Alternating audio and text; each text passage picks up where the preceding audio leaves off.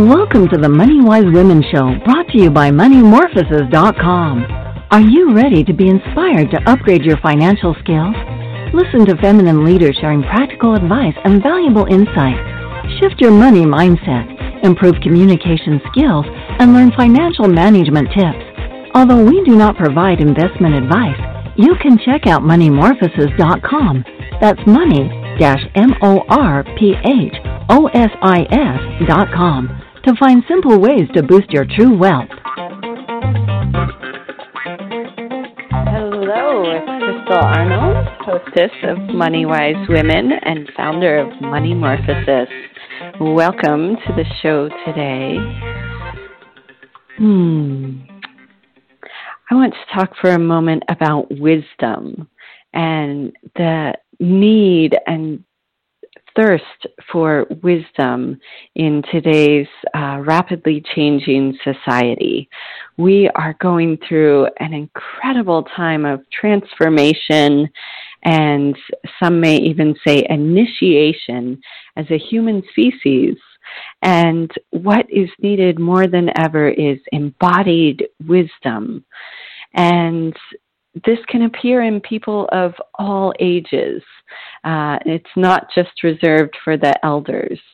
And I, you know, um, call this show money wise women and feel that we need to really acknowledge uh, and I- inquire within and develop our own wisdom around money and what is most valuable to us, what makes our own lives uh, enjoyable and what contributes to our well-being and sense of satisfaction and joy and so often for people, this is um, totally divorced from their financial conversations, right? It's about the numbers and the bottom line and how the investments are performing.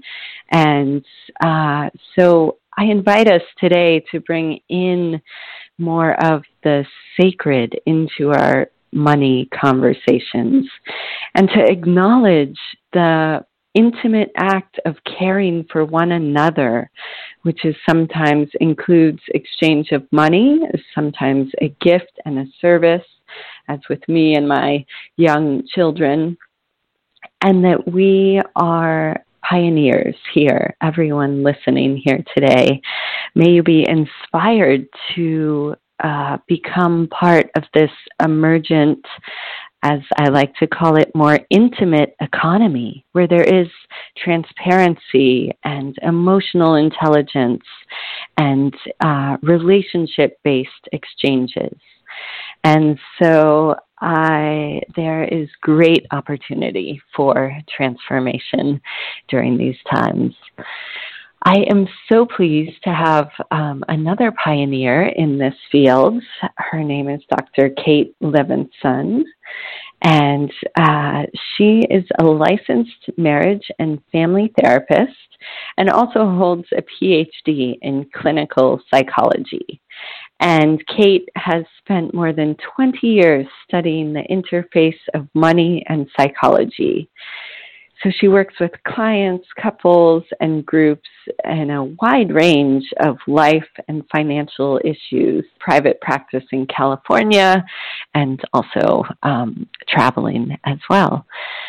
So Kate has uh, is the author of an incredible book called Emotional Currency: A Woman's Guide to Building a Healthy Relationship with Money, and this is a very insightful and empowering guide that offers a profound new approach to dealing with money. And she leads emotional currency workshops throughout the country, and also a Women, Money, and Spirit conference in uh, the San Francisco Bay Area. She blogs on Psychology Today and uh, was the former co owner of a Point Reyes bookstore for 14 years and co founder of the nonprofit Black Mountain Circle. She's on the board of West Marin Community Services and advisory board of the Mesa Refuge. And yes, she's been involved with the Psychotherapy Institute, uh, the JFK University's grad school on clinical psychology, Oh, and I love this. Her um, doctoral dissertation was on work attitudes of women with inherited wealth. Wow, what a fascinating uh, journey into the, the human psyche there. So, um, so pleased to have you with us, Kate. There are so many things we could we could talk about. Um, I'd love to begin just by hearing, you know, what really excites you most about the work that you do. Oh, thank you for having me, Crystal. I I, I think just um, sharing and listening to women and and men as well uh, talk about money in their lives in a in the way that you describe, not about the dollars and cents at all, really, about what where their joys are, where their pains are, where their questions are. It it takes us. You know, sometimes when I'm sitting in circle with women, I I can't actually believe that we're talking about money because it, it's such a opening into the practicalities of life and relationship and our sense of self and spirituality and politics. It's um, it's a it's a wonderful opening into depth. So I think that that's the core of what why I keep being drawn to this work, which I never thought I'd be doing anyway. Um, but I keep being drawn back to it because uh, the conversations are are um, very um, are unlike other conversations I have in my life. Hmm. I agree. I've I've seen that too. It's just as people open up about their money story in in a really um, you know intentional way, it's like a transformational portal opens and and it really does touch so many aspects of of their life that it's surprising that it's not really addressed more in in psychology training or um, you know in in most people think money is boring and so it's this actually i hope today we can uh, inspire people that it's quite colorful right, and yeah. uh, meaningful terrain ah, so let's hear a little I bit. think it's also yeah. Go ahead. I think it's also breaking through that taboo, you know. Mm. So that that once we start talking about money and once it's safe to talk about money, it's far from boring. But as long as it's um, repressed, pushed away, um, we don't have feelings about it. We're just supposed to be rational about it. It, um, it and there's the taboo. We we just don't we don't share much. Yeah. And it's so powerful to hear other people's money stories and fascinating about the different variety of ways that people, um, you know, relate to money. And so I would love to hear some of your money story and, and how it influenced the work that you do today and, and what your Yeah. journey with your relationship with money has been. Well, you touched on probably the beginning was my doctoral dissertation, which um, I just realized that um, I inherited my mother's the, the second mortgage on my mother's house came due after she died, and I received I think at the time it was twenty five thousand dollars, and it, uh, there was a group called Women with Inherited Wealth, and so I went to it to to try to get a idea of how to what I should do with this money and the the room, the the meeting, uh, struck me as very similar to the psychiatric hospital groups that I'd been running in my work.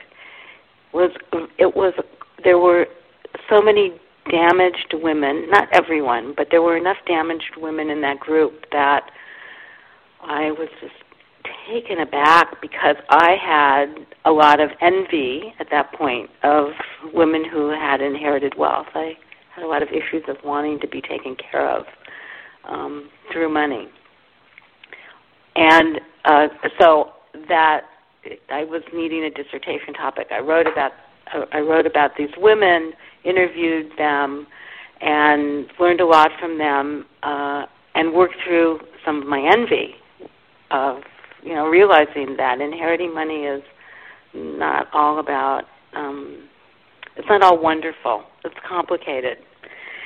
But I wrote the dissertation without ever looking at my own money issues. I was hmm. doing an academic piece of writing. And uh, later, uh, something happened when we sold our house, and the market was escalating, and I thought I'd never be able to own a house again.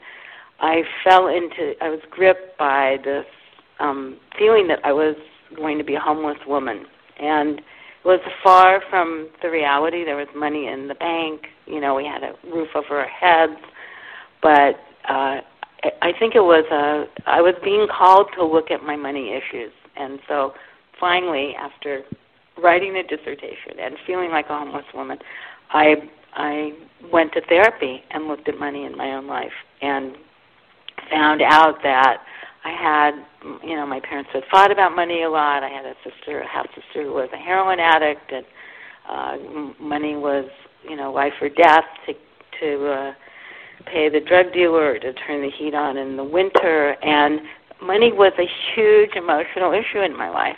What was fascinating to me was that I had no awareness of this, and I think that split between you know that money's supposed to be compartmentalized and we're not supposed to have feelings about it was just very very entrenched in in my life. And um so that that was the beginning of this path.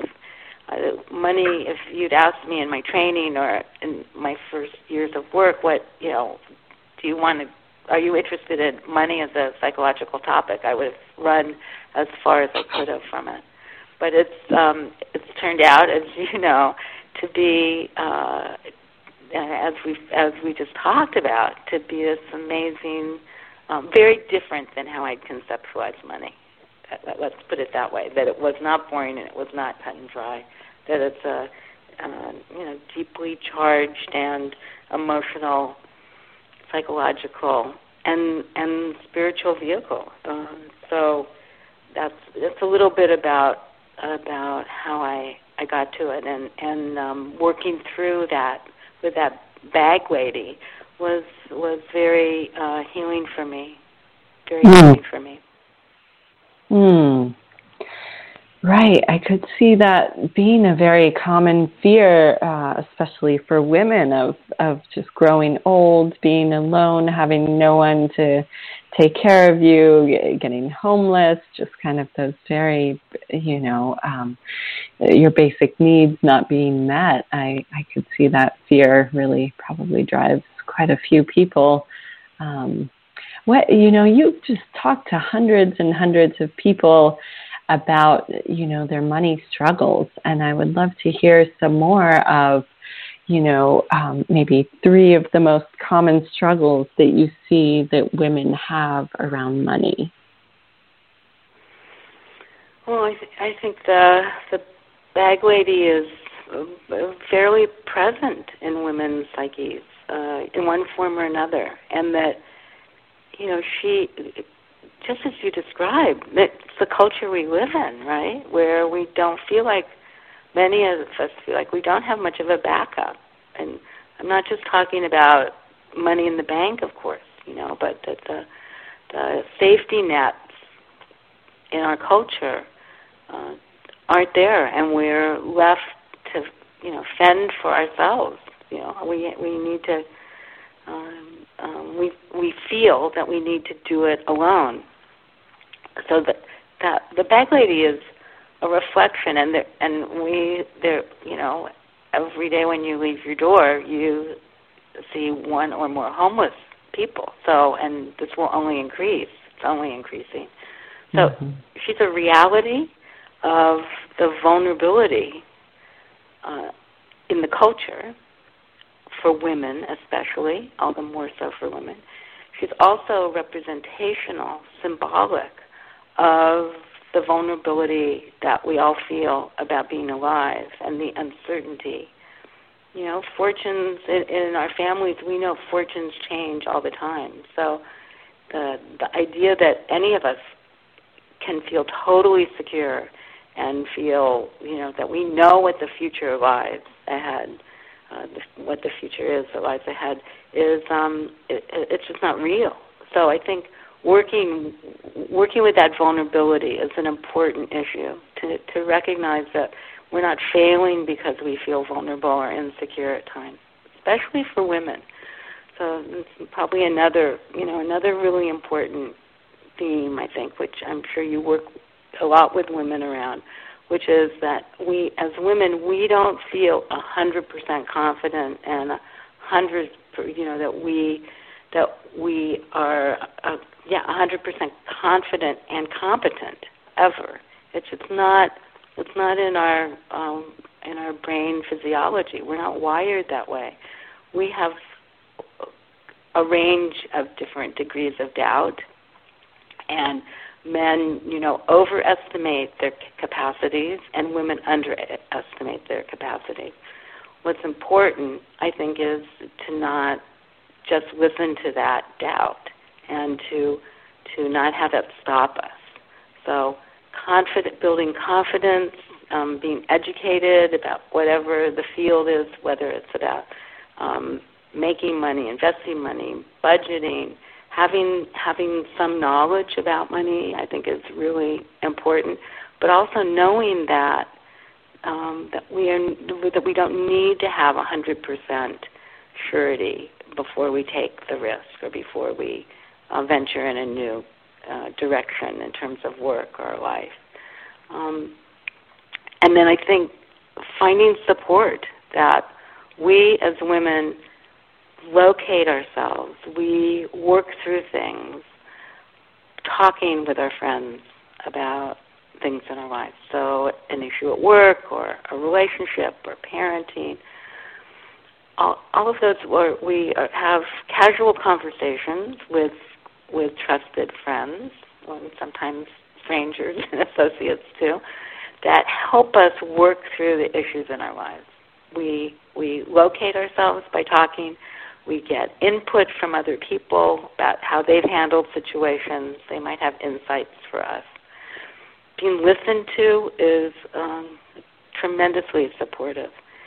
So when it comes to money, very few of us talk with our friends, even our close friends, sometimes even our our husbands or our wives, about money. And that's a, a huge source of grief for me. Uh, we're marginalized about money already as women, and then we add that further marginalization where we we aren't talking. The primary way we learn about things, we aren't we aren't talking and listening.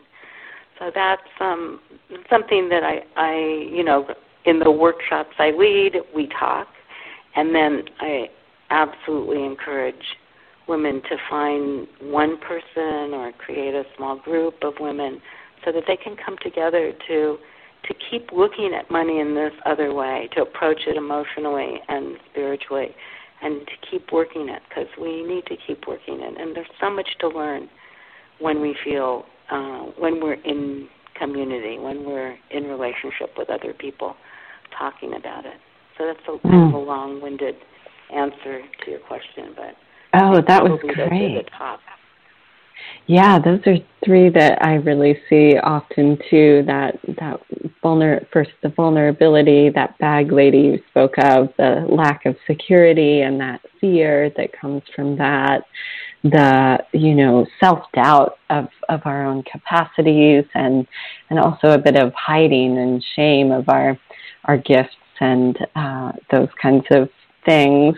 Um, and then that difficulty of of talking about money and how that is such a cultural taboo and just really um, and yet so part of how we are wired as women to discover ourselves and, and really you know feel emotionally connected and and satisfied through through having these conversations. Um, can you talk some more about people who may be struggling with um, you know, visibility or shame, um, especially as entrepreneurs, I find that's pretty common. And under earning is is people are just um, just kind of you know afraid to share their unique genius, or it doesn't feel like they could make money doing what they love. Um, what else would you like to say about visibility and shame? Well, I, I uh, often say that shame doesn't kill us. You know, it feels like we're going to die. It feels like we want to do anything we can to avoid it. But uh, we really have to limit ourselves to avoid it. And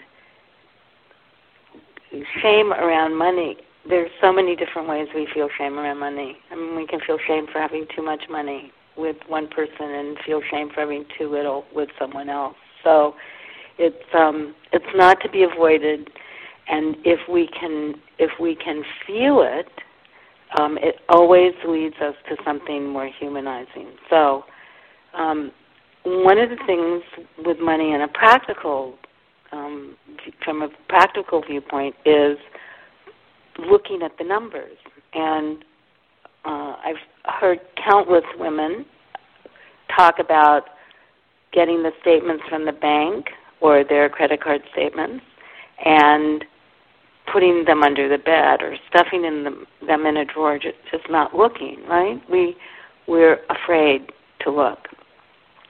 Shame keeps us from looking.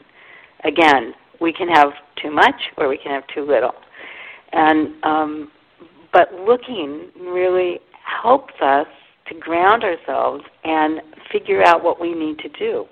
And uh, denial, denial of our feelings, denial of the realities, and quote, the dollars and cents on the paper, um, makes it harder for us to be responsive, harder for us to to use the resources, the inner resources we have, to figure out what we need to do.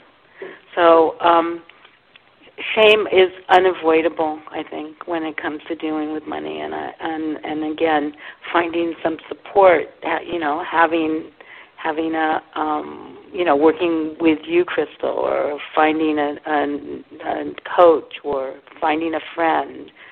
Uh, when we're in business, is really important to to not let the problems fester in the darkness that hiding them uh, the darkness of hiding them because they get much worse when we hide them.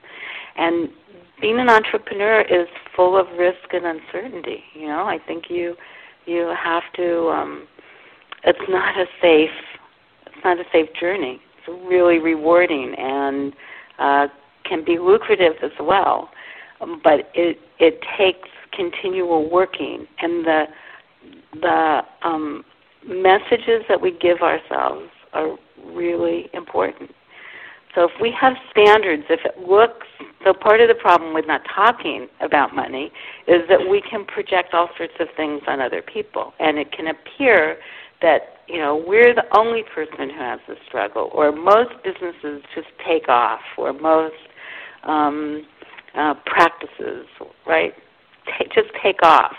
That person appears successful. They dress really well. They have a great website. They drive a fancy car, whatever, where they live.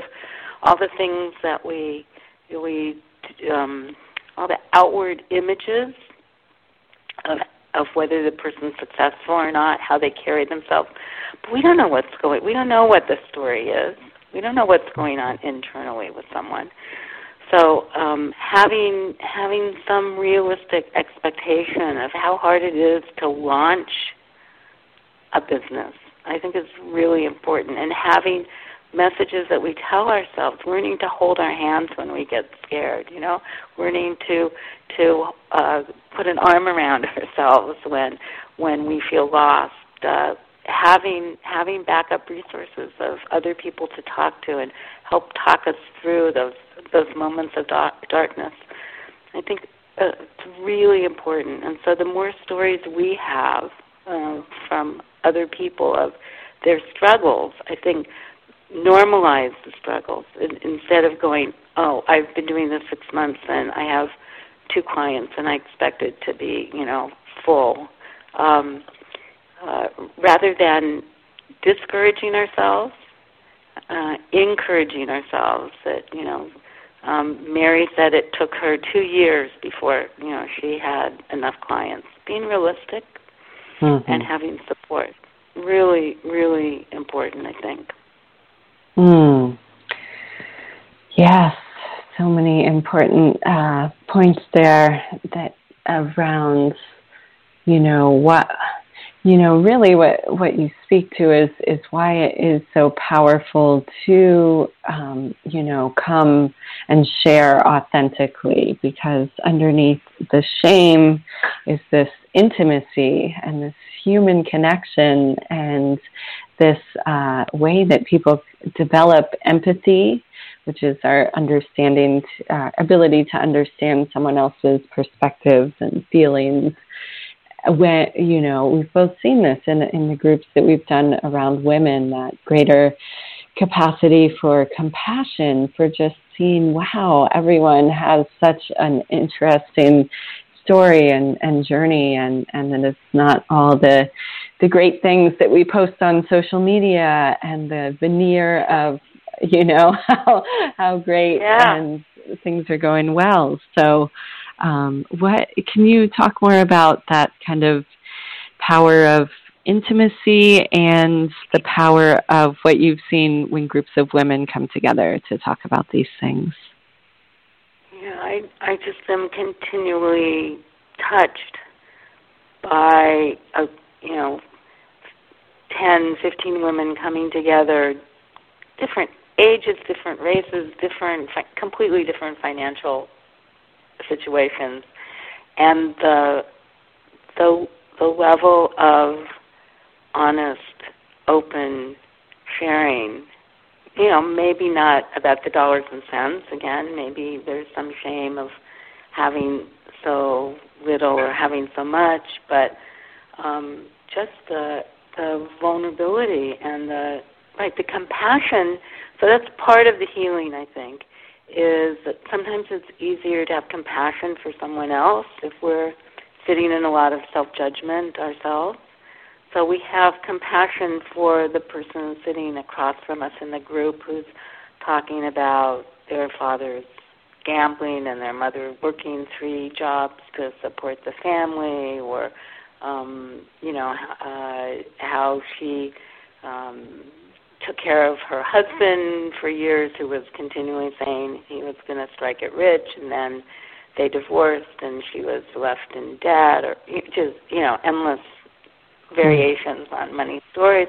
But we can sit and have compassion for the other person, and I think that that then it's like, oh right, I can have, I can turn that compassion towards myself as well.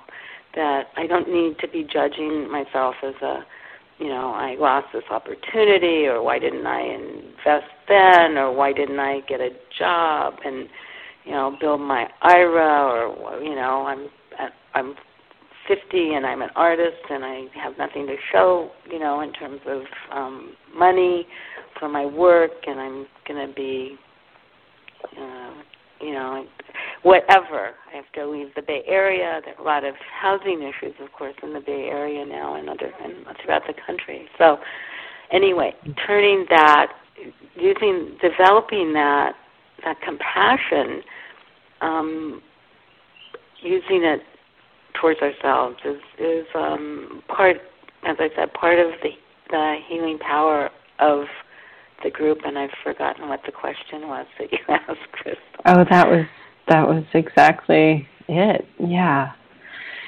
Yeah, I really love that. Um, well, you know, I'm I'm an economist, so I see the way that the systemic, you know, the way that we create money is debt, for example, and just some of the dynamics in the system which create, you know, wealth extraction and consolidation in the hands of a few.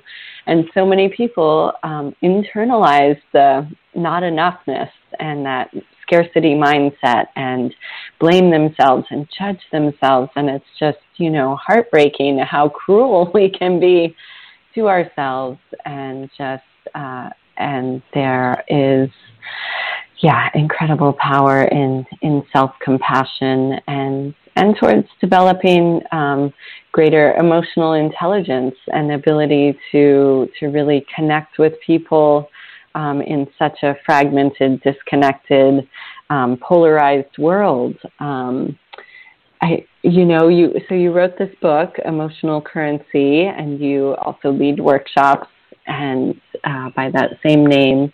So, could you tell us more what emotional currency is and and what kinds of uh, outcomes and shifts people experience in your workshop and with the book?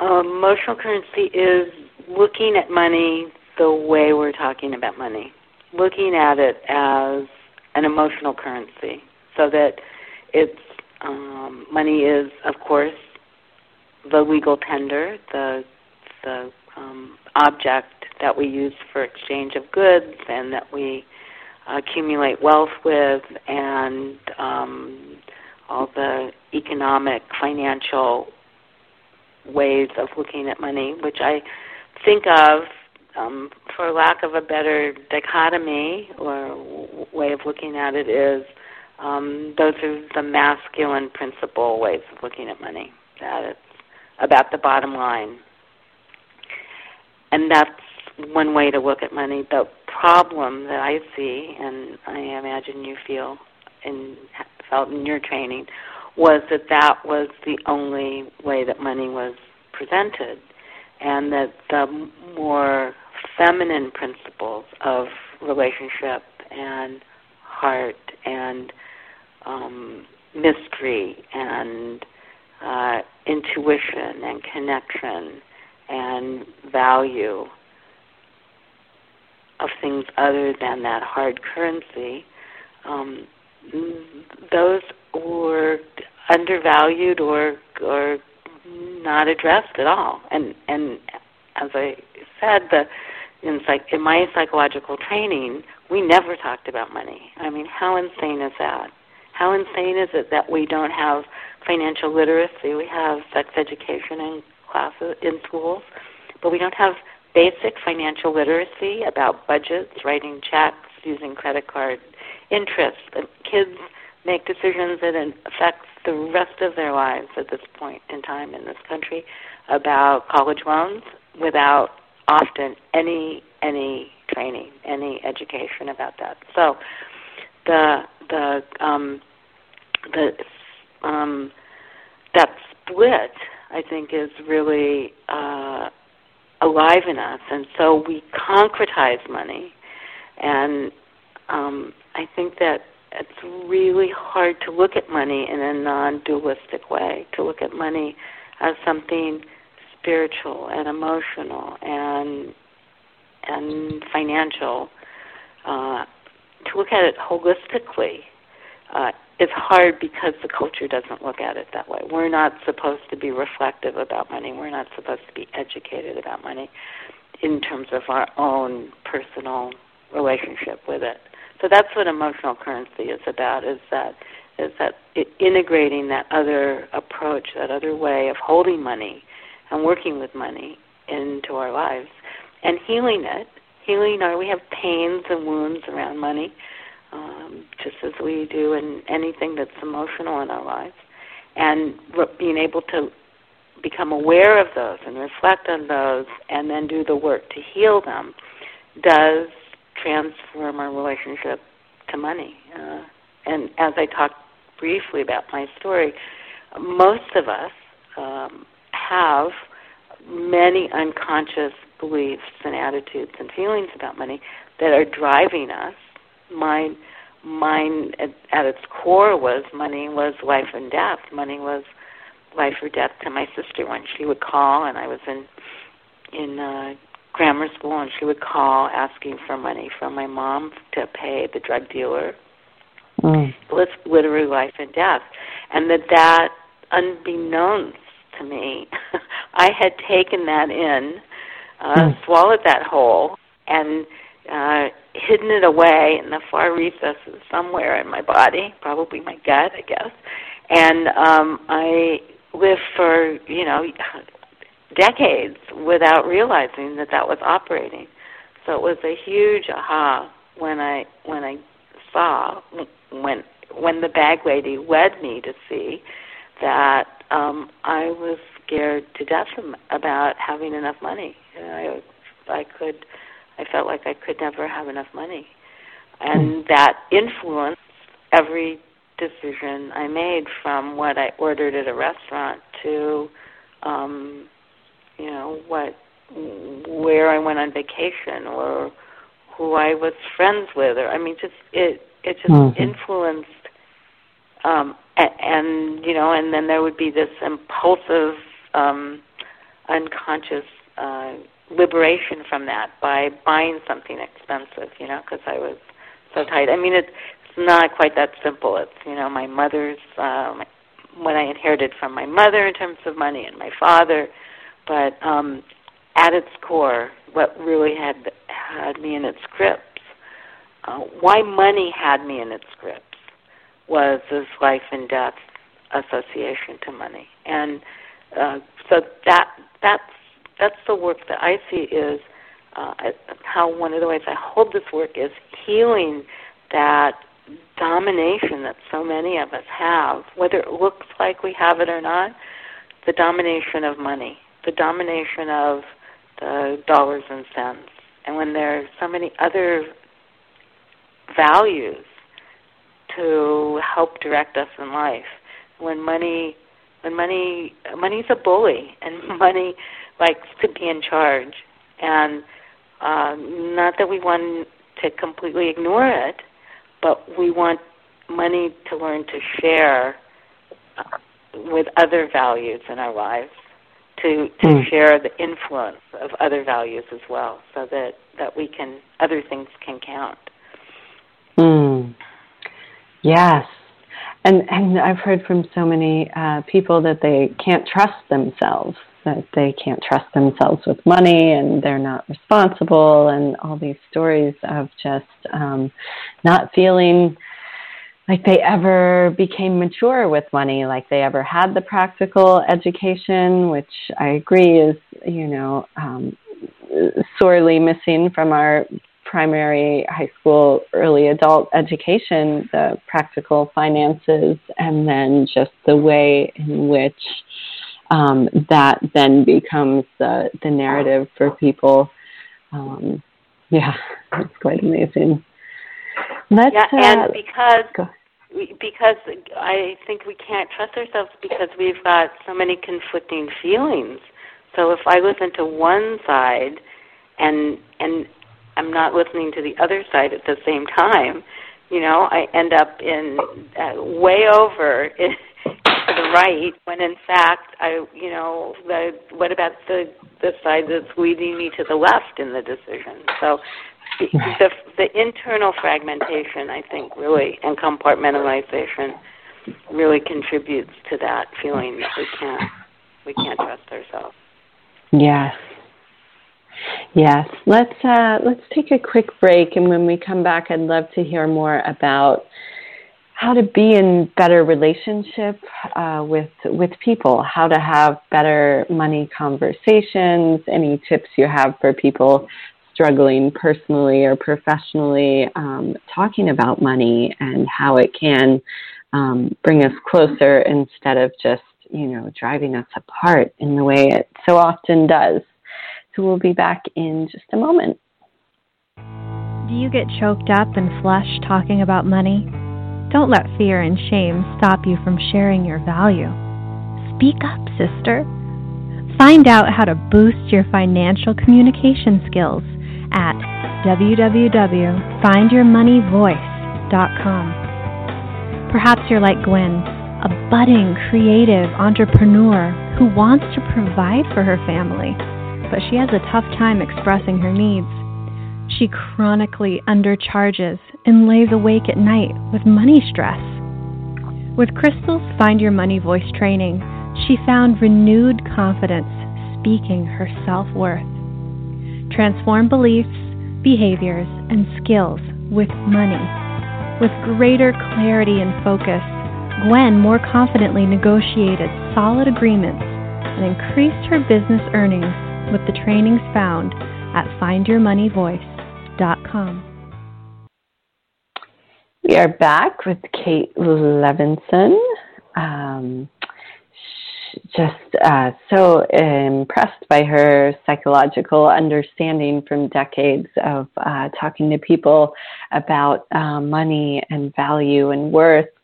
And uh, we both agree that it is so difficult to have open conversations about money. They are often emotionally charged, and uh, people don't, uh, you know, there's just can be really difficult to get uh, vulnerable and intimate uh, about our finances, whether it's with our parents, our children, our spouses, or uh, you know, as, as, entrepreneurs, asking people for the rates that we want. Uh, there, and yet it's so necessary, right? It's like every day we've got to, you know, handle money, and we can't uh, ignore it totally. So I'm curious what um, insights and advice for people who are looking to have um, better money conversations. Mm, such a big topic. Um, I think when it's uh, when it's someone that you have a relationship with, and it's involving money between the two of you uh, with a partner, with uh, with a child, with a parent, that going into the conversation with the understanding, the agreement that you're not going to come up with an answer or resolution in that meeting but that you're both wanting to do research. And the research is about learning what the other person, how the other person relates to the situation, and conveying and, and maybe uncovering more about what you feel, so that it's a it's an emotional conversation. There's not a right and wrong. There's a desire to uncover what could be the best solution, but you're not you're not getting you're getting there by by um, an exploration of what money means to each person. So having active listening where where one person will speak for an allotted amount of time and the other person just listens, really listens and doesn't worry about responding, but listens to where the other person's coming from. And recognizing that we all bring a lot of baggage, as we say, we all bring a lot of history into each exchange over, um, you know, what, uh, where to go on vacation, or how come you in a business that what what what were you thinking when you made this expense, or for compensation, um, negotiating for salary that when there's an intimate uh, relationship, that you need to approach money in as much depth and intimacy. And I find when that when when we can be successful in that, we can find out what's getting enacted in the situation. You know, I well, I really want you to take care of me. you know, even if it's co- completely inappropriate in the in the relationship, it comes up or it comes up in marriages, you know, that someone can be independent for their whole life and they get married and then they uh had a client once who um I think it's even in the book who ran up a credit card debt after she was married. She never had credit card debt.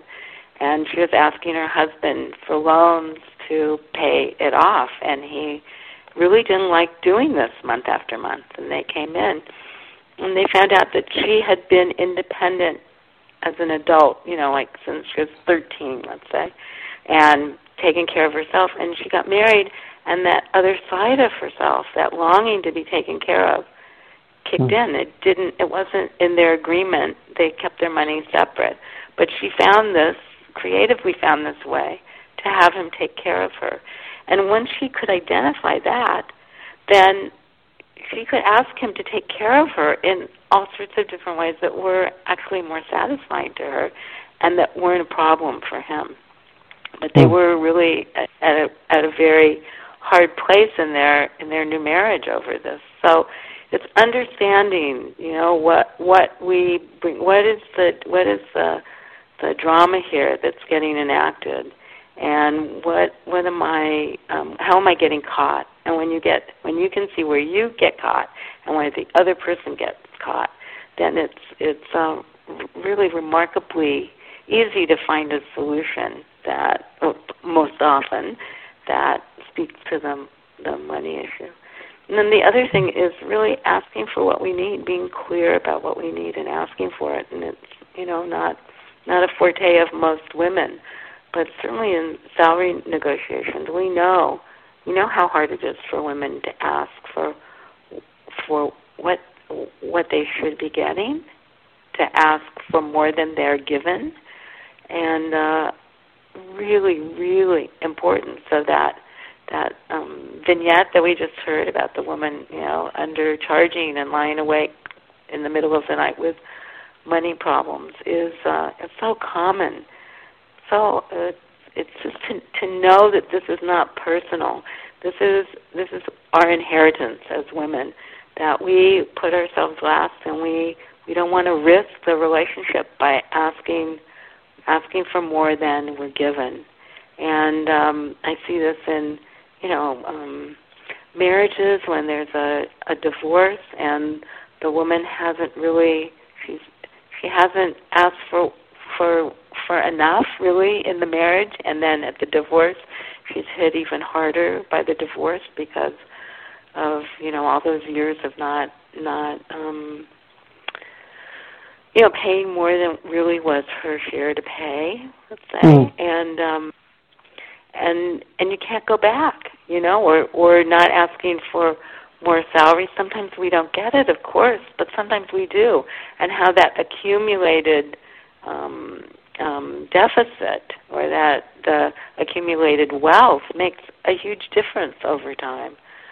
So we we're so able to accommodate. It's beautiful how much we're able to accommodate and our flexibility and sometimes our lack of ego. It's it's um it's the gift of the feminine, but it's of course also the limitation of the feminine is uh, asking asking for more. So being empowered to figure out what we need and want and asking for it, I think makes a huge difference, even if we don't end up getting ultimately all that we're asking for. Mm. Yes. Right. So important to Yeah, the honesty with ourselves and and with others. And and I like how you mentioned preparing for the conversation.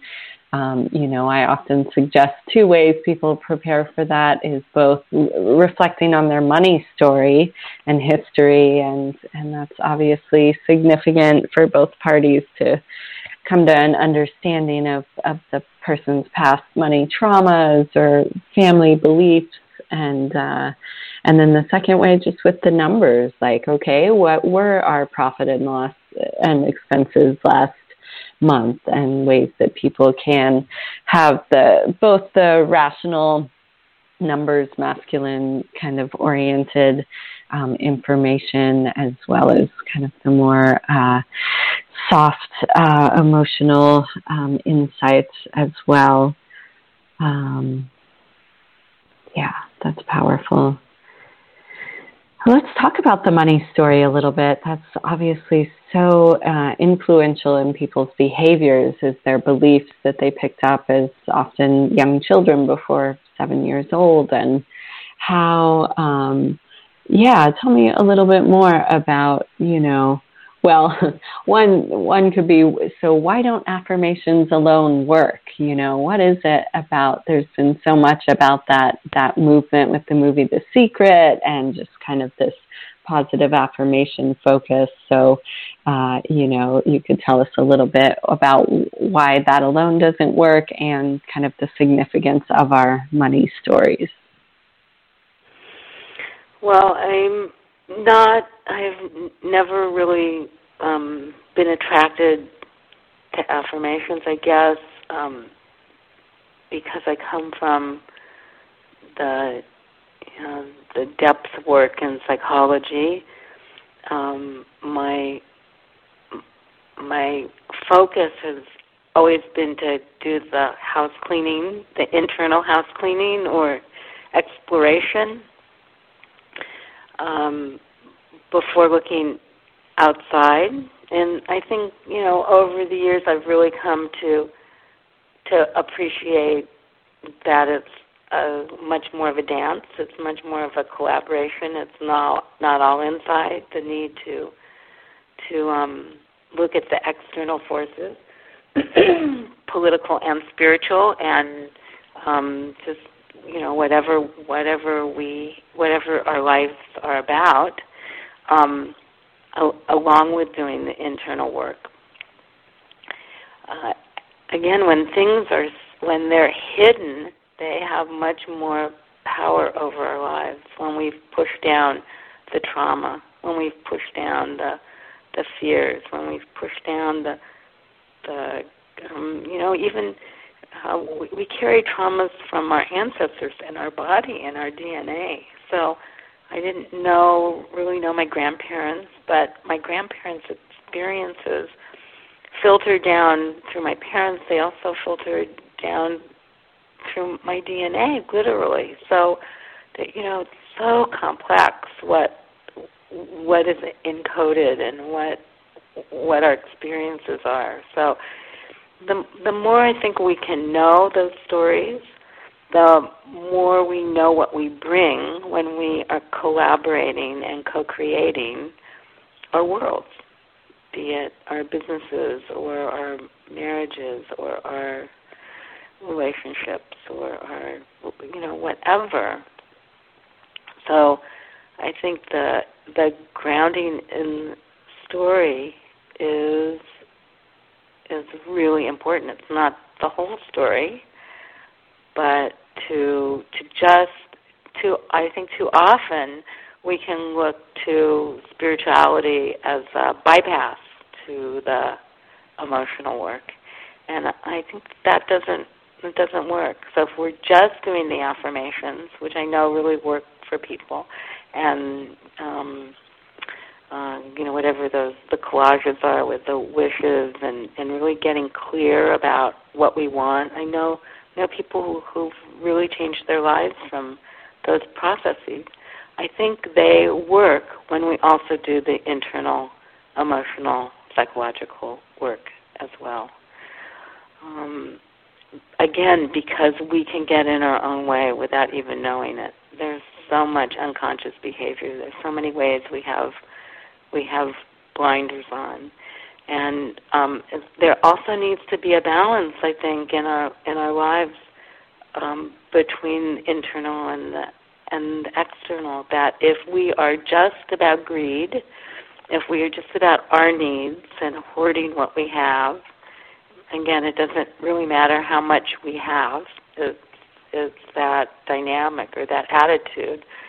Um, we end up being really isolated and unhappy.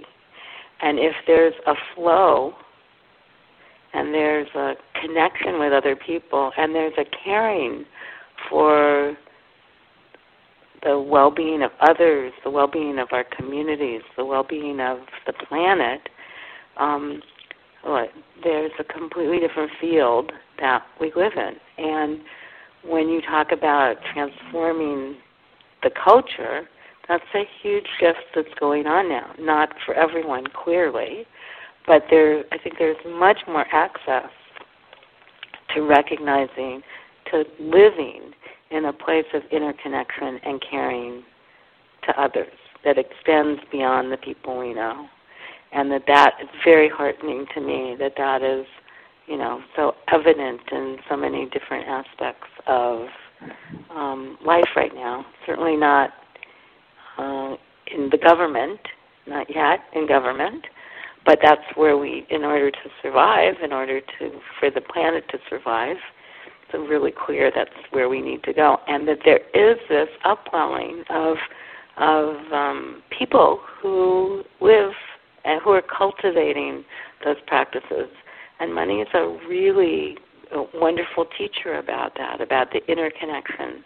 That I, you know, I do not make it alone. I look to and numbers of people who help support me, who pay for my services, who are gifting me with um, their their money and um, and likewise, where do I spend my money and who am I supporting and what causes am I supporting and how do I use money to feel more connected in the world instead of isolated? It's a huge shift that's um, that's really um, really important to I think individual well-being. That that that to to to make money in ways that are not ethical and or to not use money to um, for the well-being of our families and friends and world uh, is um, uh, is a destructive life, is an unhappy life. For sure, mm-hmm. doesn't money money alone is uh, is not what we're after here. We're after uh, a, a wholeness and a well-being in our lives, uh, and and being connected. We're social beings, and being connected to one another is is central to our well-being. Mm. Yes, yes. I encourage listeners to reflect on this question that Kate just brought to us. How do I use money to feel more connected? And that joy and satisfaction in your body when you are, you know, having, you feel belonging. These two inherent desires of, of wanting to feel deep belonging, eh, which creates security and then a desire for a meaningful contribution in the world.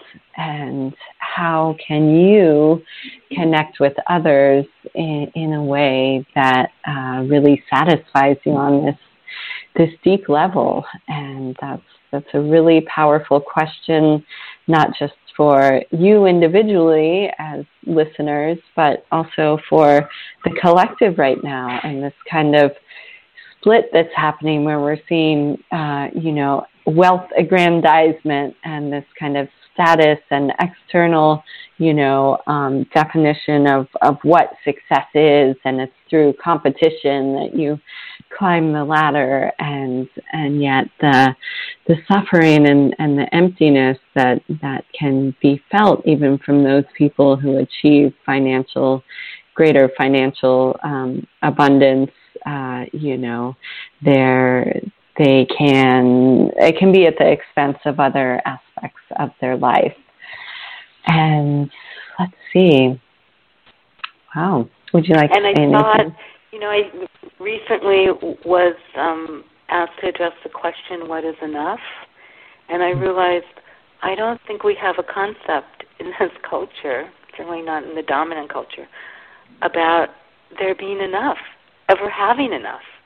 And as you were speaking, I was just reminded, you know, from that place of of greed and self aggrandizement and uh, you know uh, power, there never is enough.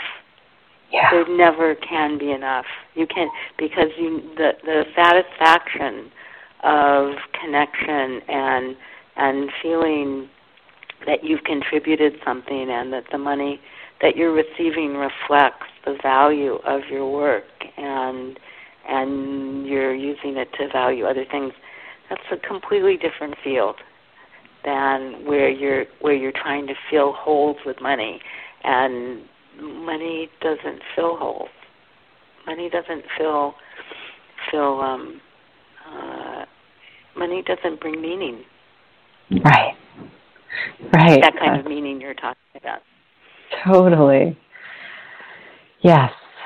Oh, there is, uh, and, and as you described, there's such an upwelling of purpose driven entrepreneurs and people who are collaborating in innovative ways to um, cr- create value in the world and, and create um, social systems and structures that do sustain life, that are, you know, representing the life affirming systems and just the ways that um, I do want to. I'm, I'm actually quite enthusiastic and hopeful about the, the possibilities because I am connected with so many visionaries and pioneers in this field. And um, I just encourage people to uh, pay attention to what what sustains you and brings you greater vitality because our attention is one of our greatest um, currencies. And uh, just really want to uh, yes there's incredible potential. What would you like to um, if if listeners are interested in in connecting with you would you like to tell them um, like your website and and also uh, anything else you'd like to share as closing remarks here? Um, my website is uh, katelevinson.net and you can also get there through emotional currency. Uh, googling emotional currency, and um, just that the book is available um, at any independent store, if they don't bookstore, if they don't have it, you can uh, they can order it, uh, or you, of course it's on the Evil Amazon as an independent bookseller. I call it the Evil Amazon. Um, and the book is is really a workbook to explore some of the things we've been talking about. And um, I really, I'm very uh, appreciative, Crystal, of getting to talk to you. I've enjoyed it very much. Mm.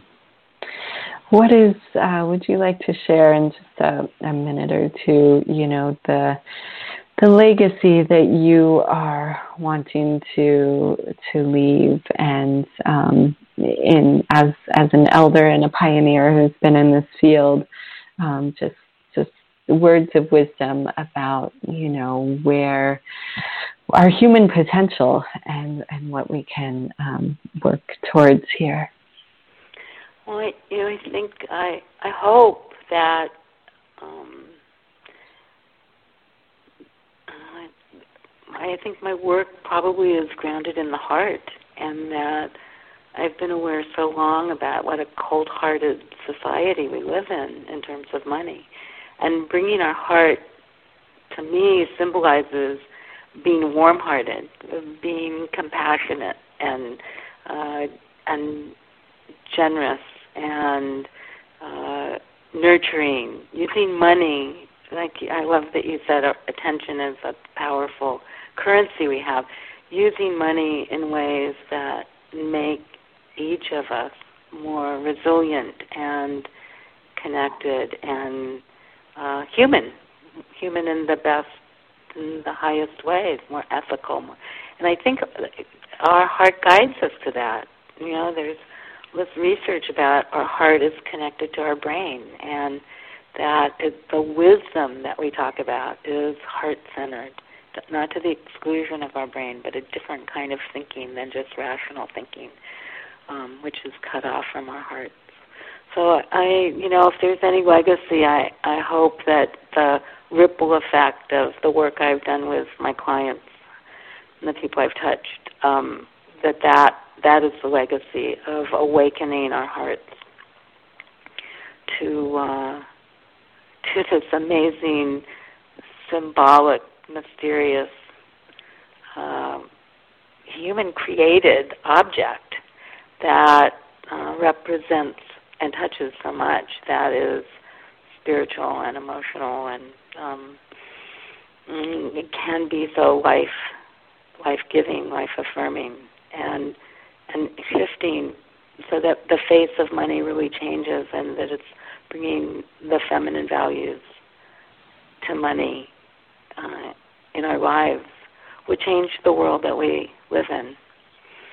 Mm. So, um, I, guess that's the,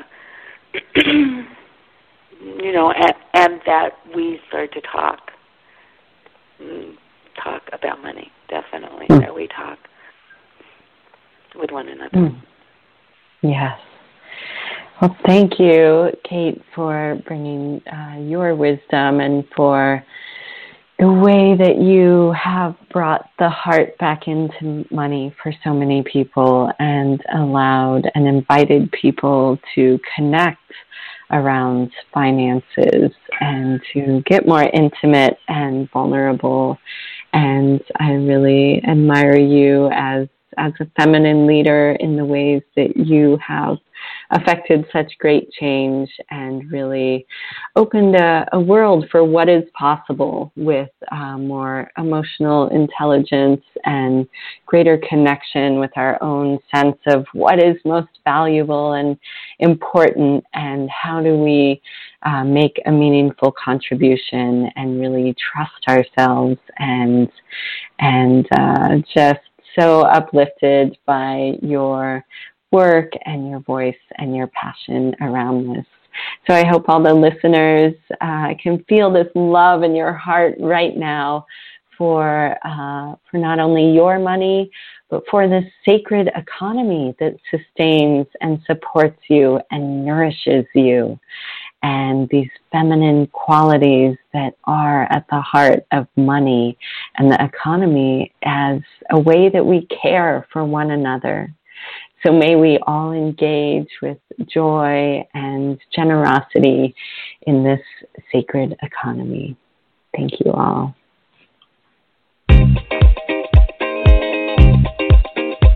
Thanks for listening. If you like what you heard, the biggest compliment you can give us is to subscribe to the show and rate and review our podcast at iTunes. Be sure to visit www.moneymorphosis.com. That's money-m-o-r-p-h-o-s-i-s dot com to join the growing community of empowered women who are dedicated to creating the true wealth they deserve.